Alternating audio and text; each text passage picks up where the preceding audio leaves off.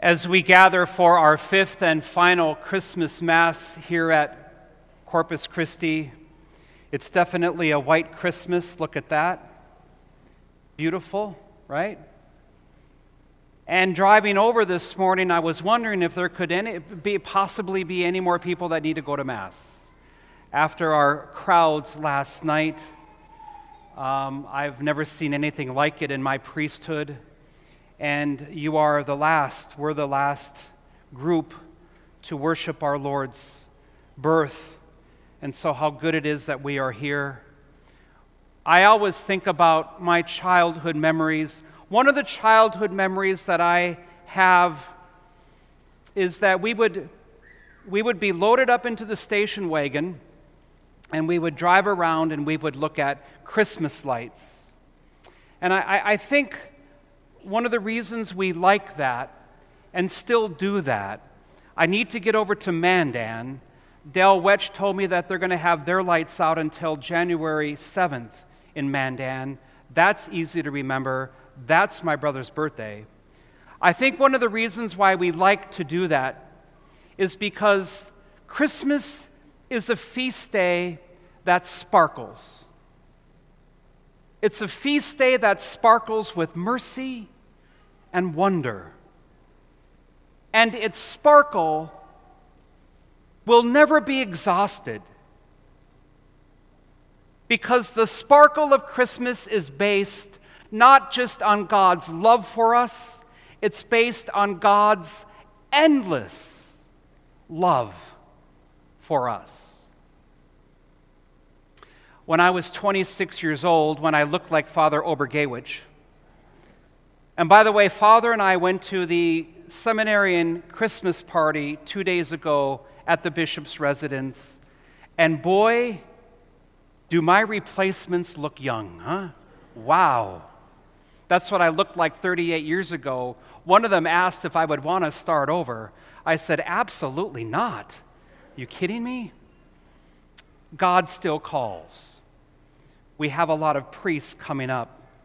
But anyway, I was assigned as a young priest to Father Peter Kramer, and he, he kept using this simple word to describe Christmas sparkle.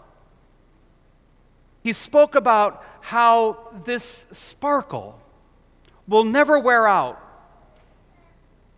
And this sparkle only deepens through time because of the real truth of what Christmas is. And the real valuable truth of Christmas is that the incarnation, the birth of Jesus, is the most significant event in the history of the world. And it will always be the most significant event in the history of the world.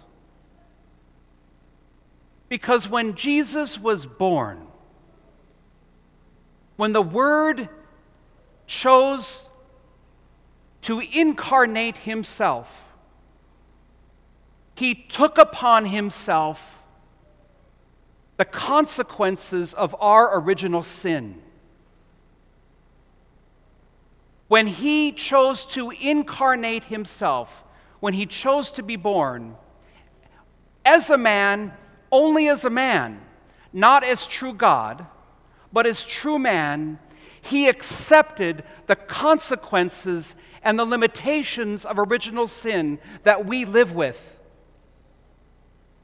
hunger, thirst, fatigue, sensibility to pain, sadness. He aged as he lived here on earth. And Jesus even accepted the most extreme consequence of original sin death. He accepted it so that he could destroy it through his resurrection. The birth of our Lord destroyed death. That's why St. Paul said, Where, O death, is your victory? Where, O death, is your sting? All of you mothers here, all of you mothers here. And we've had so many children at these masses. All of you mothers here gave birth to your children so that they may live. Mary gave birth to our Lord so that he may die, so that your children may live. That is why St. Augustine said so beautifully Had our Lord not been born, we would have suffered everlasting unhappiness. We would never have been restored to life. St. Augustine said, If our Lord had not been born, we would have been lost, we would have perished. That is the real and valued truth of what we celebrate today. That is the sparkle of the mystery of Christmas. How can God love us that much? And the sparkle of the wonder. If I respond to that love, what can become of my life? All precipitated by those words She will bear a son. You are to name him Jesus because he will save his people from their sins. All of you who are here today are his people.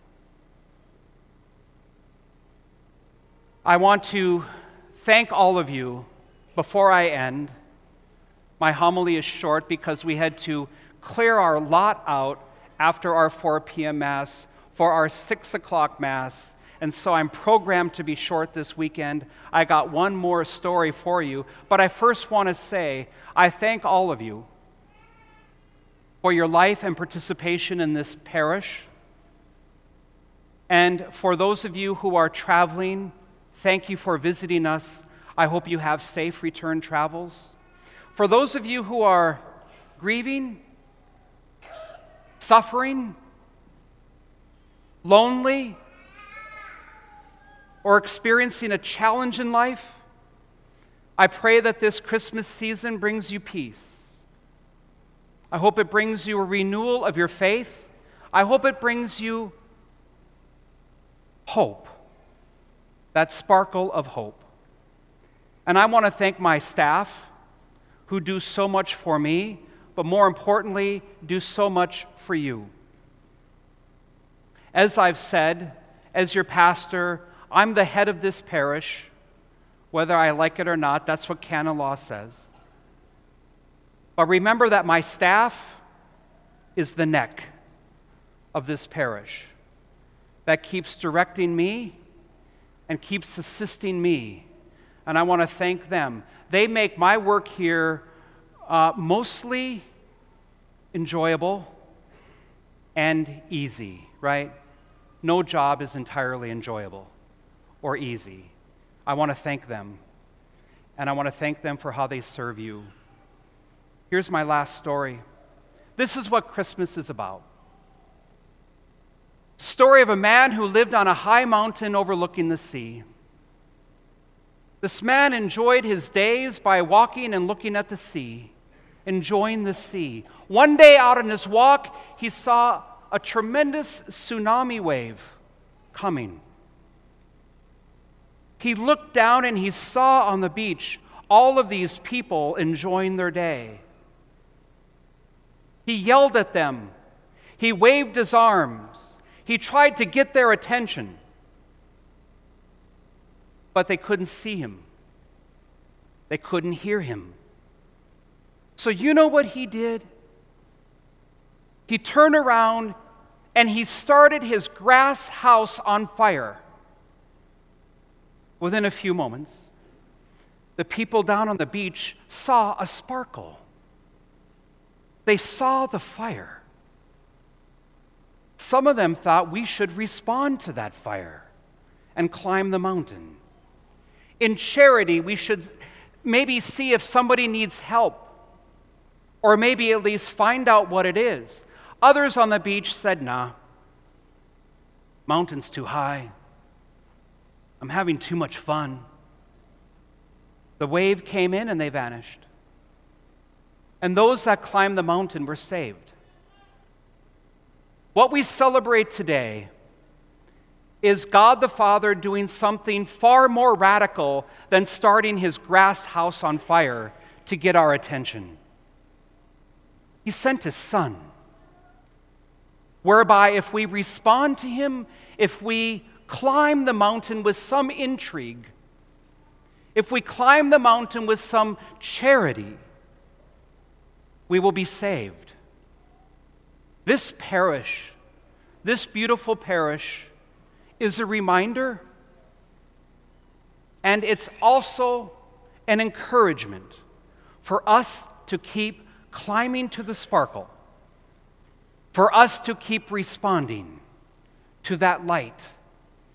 Jesus Christ, born the Savior, our Savior, forever. We will now profess our creed as we always do.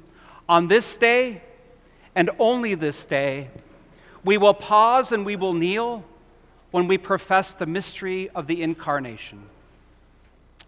I believe.